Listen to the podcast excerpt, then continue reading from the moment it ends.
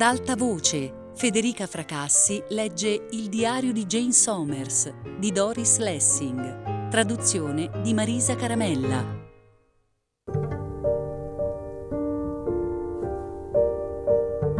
Visite. Vera Rogers, il primo giorno dopo che le avevo telefonato per avvertirla di trovare qualcuno per Modi.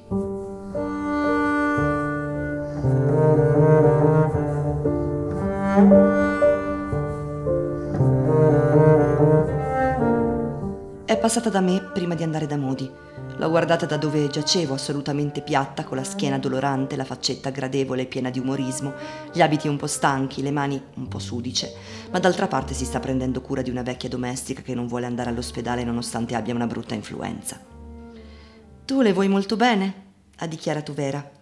Beh, posso capirti, ha qualcosa quella vecchina.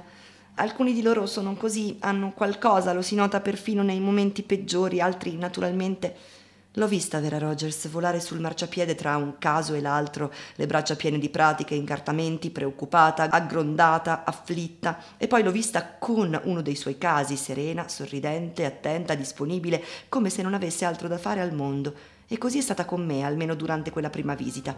È tornata parecchie altre volte da allora e ha smesso di sentirsi in dovere di vezzeggiare e rassicurare. Abbiamo parlato, parlato davvero del suo lavoro. A volte i suoi racconti erano così divertenti che dovevo chiederle di smettere.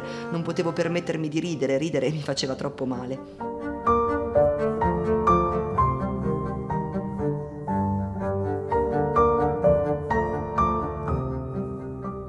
Anche Phyllis è venuta a trovarmi una volta. Eccola, colei che prenderà il mio posto, una giovane donna calma e autosufficiente, piuttosto graziosa, non ho potuto fare a meno di paragonarla a Vera. C'era una cosa che Phyllis voleva chiedermi da un po', lo sapevo, e ho colto l'occasione per accontentarla. Phyllis ha tentato di copiare il mio stile e così le ho detto No, mai, mai accettare compromessi, meglio fartene uno tutto tuo di stile, anche se devi pagare un prezzo alto, ne vale la pena. Ho studiato attentamente il suo vestito, un vestitino di crepe a fiori. Semplice, carino, e le ho detto, Phyllis, se questo è il genere di vestito che vuoi, almeno fallo fare su misura, con una stoffa decente, oppure vai da... Ho passato un paio d'ore a darle consigli, le ho dato l'indirizzo del mio parrucchiere, della mia sarta, della mia magliaia. Lei mi ascoltava assorta, era molto interessata a quello che le offrivo. Oh, se la caverà benissimo, con intelligenza. Non si limiterà a copiare ciecamente il mio stile ma per tutto il tempo che è rimasta io ho sofferto orribilmente. Non potevo certo dirle Phyllis, sto male, aiutami per favore, vorrei spostarmi almeno di un centimetro, può darsi che basti. Non più di quanto Freddy o mia madre avrebbero potuto dire a me che avevano bisogno di aiuto. Quanto a chiederle di darmi la padella. Mrs. Penny ha visto la mia porta aperta e si è infilata in casa, furtiva, incerta, sorridente, tutta sospiri. Oh, ma è malata! Perché non ha detto niente? Poteva chiedermi aiuto. Sarei fin troppo contenta di. Si è seduta sulla poltrona appena lasciata libera da Phyllis e ha cominciato a parlare. Parlava, parlava. Le avevo già sentite tutte prima le sue storie. Le ripete parola per parola l'India, il coraggio dimostrato da lei e dal marito al crollo del Rai, i servitori, il clima, i vestiti, i cani, lo aia. Non riuscivo ad ascoltarli quei racconti e osservandola ho capito che lei non si poneva certo il problema di verificare che li ascoltassi. Teneva gli occhi fissi davanti a sé, nel vuoto, rovesciava fuori un torrente di parole, parole, parole. All'improvviso ho capito che era come ipnotizzata, si era ipnotizzata da sé. Quell'idea mi interessava, mi sono chiesta quante volte capiti che ci ipnotizziamo da soli senza saperlo. Poi mi sono addormentata. Quando mi sono risvegliata doveva essere passata almeno mezz'ora e lei stava ancora parlando senza sapersi fermare con lo sguardo fisso. Non si era nemmeno accorta che avevo sonnecchiato. Mi sentivo stanca e irritata. Prima Phyllis, ora Mrs. Penny, entrambe succhiatrici di energia. Ho cercato di interromperla una volta, due, alla fine ho alzato la voce. Mrs. Penny! Lei ha continuato a parlare, poi si è resa conto di aver sentito la mia voce e si è zittita con aria spaventata. Oh cielo! ha mormorato. Mrs. Penny, ora devo riposare. Oh cielo, cielo, cielo! Ha distolto gli occhi da me, li ha girati per la stanza, dalla quale si sentiva esclusa per via della mia freddezza, ha sospirato. Una pausa di silenzio poi, come un vento da lontano, mi è arrivato il suo mormorio. E quando siamo tornati in Inghilterra, Mrs. Penny! ho detto con durezza. Lei si è alzata, furtiva come una ladra. Beh, lo era, mi aveva rubato qualcosa. Oh cielo, ha detto. Oh cielo, ma mi prometta che mi chiamerà se ha bisogno di qualcosa. E se n'è andata, sempre furtiva, lasciando la porta aperta. Dopo quella visita mi sono premurata di assicurarmi che chiunque uscisse la chiudesse dietro di sé e ho fatto finta di niente quando ho visto la maniglia girare incerta ma insistente e ho sentito la voce di Mrs. Penny chiamare Mrs. Somers? Mrs. Somers ha bisogno di qualcosa? E se dovessi descrivere la giornata di Mrs. Penny? Oh no, no, no, non potrei, proprio non potrei.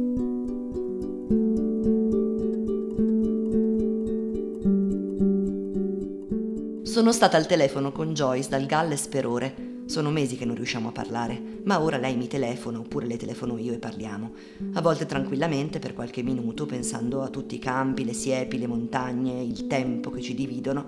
Parliamo del suo matrimonio, dei suoi figli, del mio matrimonio, di mia madre, del nostro lavoro.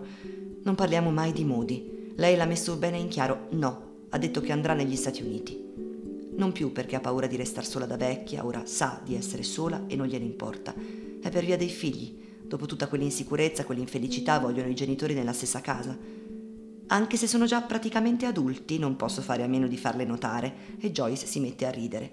Le ho detto: Joyce, voglio raccontarti di Modi, sai, quella vecchia signora di cui mi occupo. E Joyce ha detto: Senti, non voglio sapere, hai capito?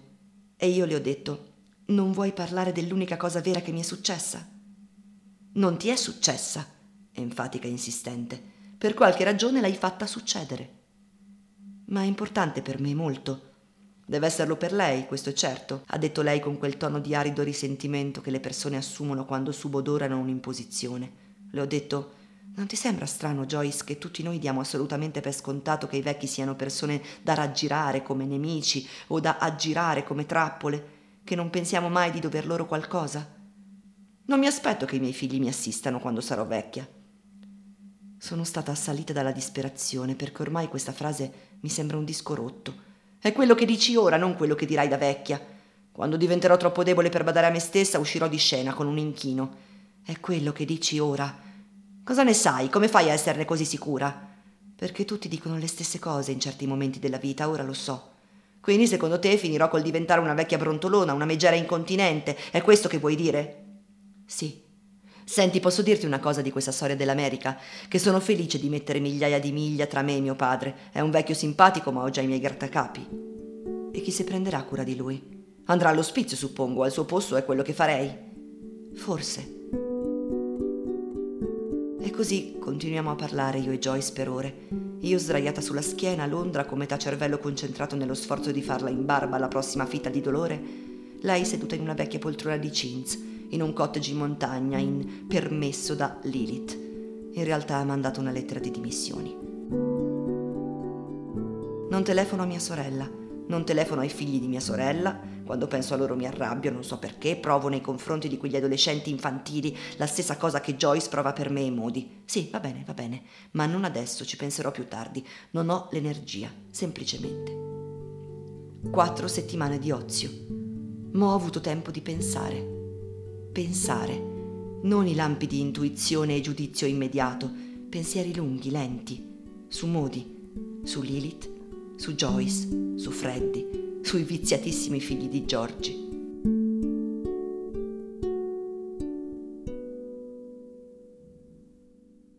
Prima di tornare in ufficio sono andata a trovare Modi. La sua faccetta ostile è bianca, ora non più gialla, e questo mi ha fatto sentire subito meglio.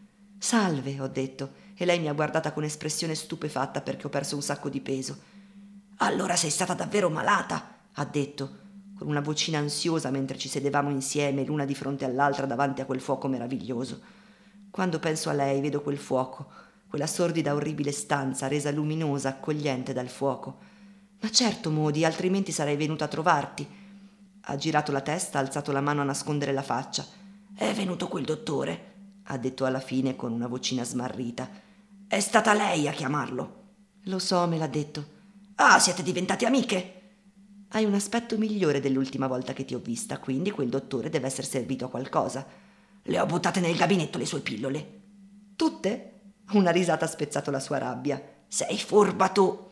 Ma hai davvero un aspetto migliore. Lo dici tu. Beh, ho detto decidendo di rischiare, potrebbe essere questione di morire prima del tempo per te. Si è irrigidita, con gli occhi fissi sul fuoco. Poi ha sospirato e mi ha guardata dritta in faccia, un'occhiata meravigliosa, spaventata ma coraggiosa. dolce, supplichevole, grata, venata di pungente umorismo. Lo credi davvero? E solo per qualche pillola, ho detto. Mi addormentano il cervello. Prendine di meno, regolati da sola.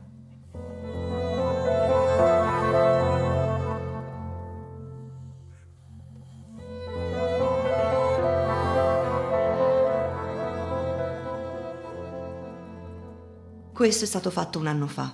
Se avessi avuto il tempo di tenere questo diario con una certa costanza, ora sembrerebbe il cantiere di un edificio in costruzione. Frammenti di questo e di quello, ammucchiati, sparsi, disordine, cose varie, nessuna più importante dell'altra. Ho dovuto visitarne uno per un articolo la settimana scorsa e c'era un mucchio di sabbia qua, una pila di vetri là, qualche trave d'acciaio sparsa, sacchi di cemento, palanchini. Così deve essere un diario, i frammenti degli avvenimenti, messi insieme disordinatamente. Ma ora, a distanza di un anno, comincio a capire quali cose sono state importanti e quali no. Una cosa che al momento mi è sembrata irrilevante si è poi invece rivelata importantissima. Una sera vedo arrivare mia nipote Kate. Dimostrava vent'anni invece di quindici, come tutte adesso, e sembrava impazzita, balbettava, roteava gli occhi. Era scappata di casa per venire a vivere con me, ha detto, e voleva fare la modella. Gentile ma ferma, così ho pensato al momento e continuo a pensare, le ho detto che doveva tornare subito a casa e che se si fosse azzardata a passare anche un solo pomeriggio con me avrebbe capito subito con chi aveva a che fare. Non ero come sua madre io, non ne avrei lavata nemmeno una delle tazze usate da lei. Se n'è andata imbronciata. Telefonata di mia sorella Giorgi. Come fai a essere così dura, a mancare anche della più elementare comprensione? Balle, le ho risposto. Telefonata di mia nipote Jill. Ti chiamo per dirti che io non sono affatto come Kate. Piacere di saperlo, le ho detto. Se vivessi con te non ti darei nessun fastidio, la mamma è noiosa, io sono dalla tua parte. Pensa come devi essere noiosa tu per tua madre. Zia Jane, vorrei venire da te per il weekend. Dal tono non era difficile capire cosa stava pensando. La fascinante zia Jane nella grande città con la sua vita intensa, piena di sorprese. È venuta davvero. Mi piace, devo ammetterlo, una ragazza alta, snella, deliziosa. Sottile e flessibile come un salice è la descrizione giusta. Se non sta attenta finirà con il curvarsi. Capelli neri e lisci. Potrebbero diventare flosci e smorti, grandi occhi verdi come i miei. Li ho guardati girare per l'appartamento fermandosi su ogni oggetto, ogni particolare, attenti. Per copiare il mio stile, mi sono chiesta. Ribellione adolescenziale. Forse, ma no, voleva solo cercare di adattarsi il meglio possibile alla casa, a me. Voglio venire a vivere con te, zia Jane. Vuoi anche lavorare a Lilith, far parte della mia vita elegante, intensa, eccitante? Ho 18 anni, non voglio andare all'università. Tu non ci sei andata, vero? Vuoi dire che con me come passaporto non hai bisogno della laurea? Beh sì. Come sono andati gli esami? Non li ho ancora fatti, li farò quest'estate, ma andranno bene, vedrai. Bene, ne riparleremo dopo gli esami. Non avevo nessuna intenzione di riparlarne, era tutto troppo bizzarro. Mia sorella Giorgi che si insinuava nella mia vita, ecco cosa pensavo. Ma Jill è tornata e l'ho portata con me da Modi, dicendo solo che era una vecchia amica. Volevo vedere le sue reazioni. Modi sta meglio da un po' di tempo, il suo problema principale, l'incontinenza, è sotto controllo, riesce a fare la spesa da sola, mangia bene. È piacevole passare da lei a far quattro chiacchiere davanti a una tazza di tè. Ma io sono così abituata al suo aspetto che ho dimenticato che impressione fa di solito agli estranei. Davanti alla sconosciuta che era con me, a quella bella ragazza fresca, Modi si è irrigidita ho capito che non voleva essere messa in mostra, che mi rimproverava di averla messa in quella situazione. Una personcina fredda e distaccata ha detto solo qualche sì e qualche no, non ci ha offerto il tè, ha cercato di nascondere le macchie che aveva sul vestito nel punto in cui aveva lasciato cadere del cibo. Mia nipote Jill è stata gentile, ma era segretamente stupefatta, non per l'età di Modi, non per il suo aspetto. Ci ha pensato Giorgi con tutte le sue opere di carità ad abituare i figli a queste cose era stupefatta perché non aveva mai pensato di associare la vecchiaia e le opere di carità all'affascinante zia Jane. La sera, mentre cenavamo insieme, mi ha lanciato lunghe occhiate scrutatrici, senza parere, senza smettere di chiacchierare animatamente dei suoi familiari e delle loro amenità. Vai a trovarla spesso? mi ha chiesto poi con sufficiente delicatezza, e ho capito che quello era un momento molto importante. Tutti i giorni, ogni tanto anche due volte al giorno, ho detto subito con fermezza. Ricevi molto o vai fuori la sera, alle feste, a cena? Raramente ho troppo da fare, ma non per far visita a quella vecchia, a quella A Mrs. Fuller? No. L'ho accompagnata per negozi a comprarsi dei vestiti decenti, voleva far colpo su di me con un buon gusto e c'è riuscita. Ma in quel momento Giorgi e i suoi rampolli erano l'ultimo dei miei pensieri. Ho lavorato, oh quanto ho lavorato durante quest'ultimo anno e con quanta soddisfazione mi hanno fatta direttrice della rivista non ho detto che avevo intenzione di assumere l'incarico solo per un anno giù di lì, che accettavo solo per gli extra la pensione migliore, che avevo altri programmi. Ho finalmente capito che non sono ambiziosa, che sarei stata felice di lavorare per sempre con Joyce come prima. Joyce è andata a vivere in America. Prima di partire una telefonata asciutta, impersonale. Ho detto a Phyllis, sarà meglio che tu ti trasferisca alla scrivania di Joyce, ormai da tanto che fai il suo lavoro. Ci ha messo mezz'ora a trasferirsi, con aria trionfante. L'ho osservata, la faccia seminascosta dalla mano, come Modi, per nascondere i miei pensieri. Attenta, Jenna. Attenta, Jane. Le ho detto, quando ti sarai sistemata parleremo di possibili cambiamenti. Ha alzato la testa con un movimento brusco, subito allerta. Pericolo. Phyllis non vuole cambiamenti, il suo sogno è di ereditare quello che desidera da tanto tempo, che invidia da tanto tempo. Invidia, gelosia e invidia. Buffo, un tempo queste cose si insegnavano ai bambini, i sette peccati capitali, eccetera, ma nella nostra affascinante epoca una donna di mezza età è costretta a cercare il significato di invidia sul dizionario. Beh, Phyllis non è gelosa, credo che non lo sia mai stata non era l'affiatamento, l'amicizia tra me e Joyce che voleva, ma la posizione di potere. Phyllis è invidiosa, non fa che criticare aspramente, freddamente, tutto e tutti, tagliente. Ha cominciato anche con Joyce, ma io mi sono infiammata come un ramo secco. Sta zitta, le ho detto. I tuoi commenti su Joyce puoi farli con altri, non con me. Mi sono portata a casa gli ultimi dodici numeri di Lilith per analizzarli. È strano, quando io e Joyce eravamo Lilith, quando c'era la nostra volontà dietro quello che succedeva.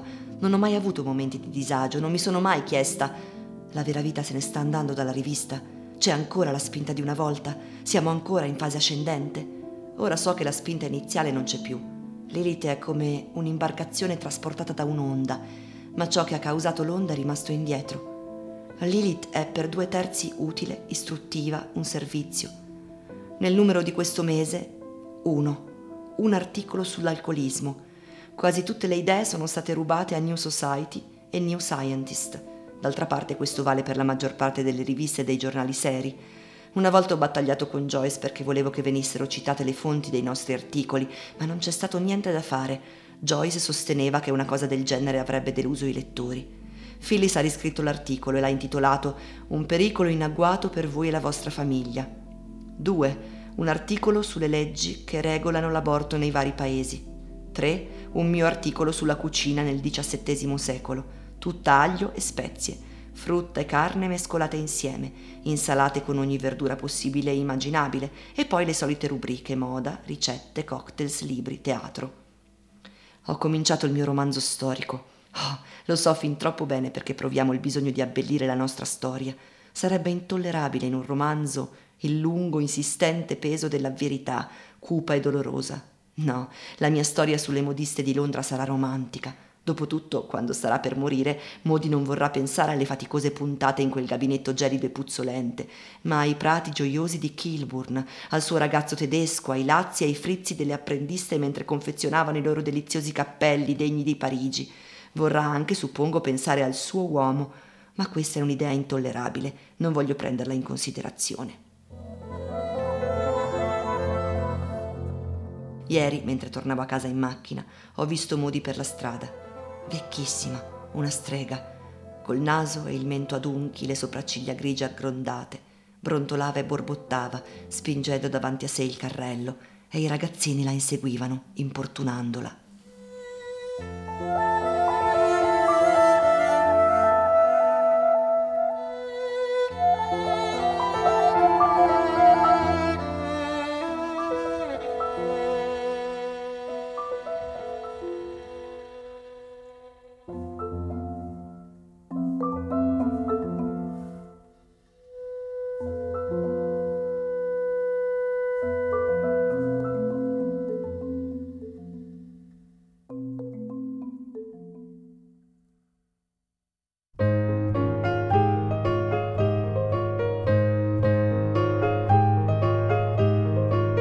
Federica Fracassi ha letto Il diario di Jane Somers di Doris Lessing, a cura di Fabiana Carobolante, Jacopo De Bertoldi, Lorenzo Pavolini e Chiara Valerio. Regia di Luigi Iavarone. Tutte le puntate sul sito e sull'app Rai Play Radio. Ad alta voce è un programma Rai Radio 3.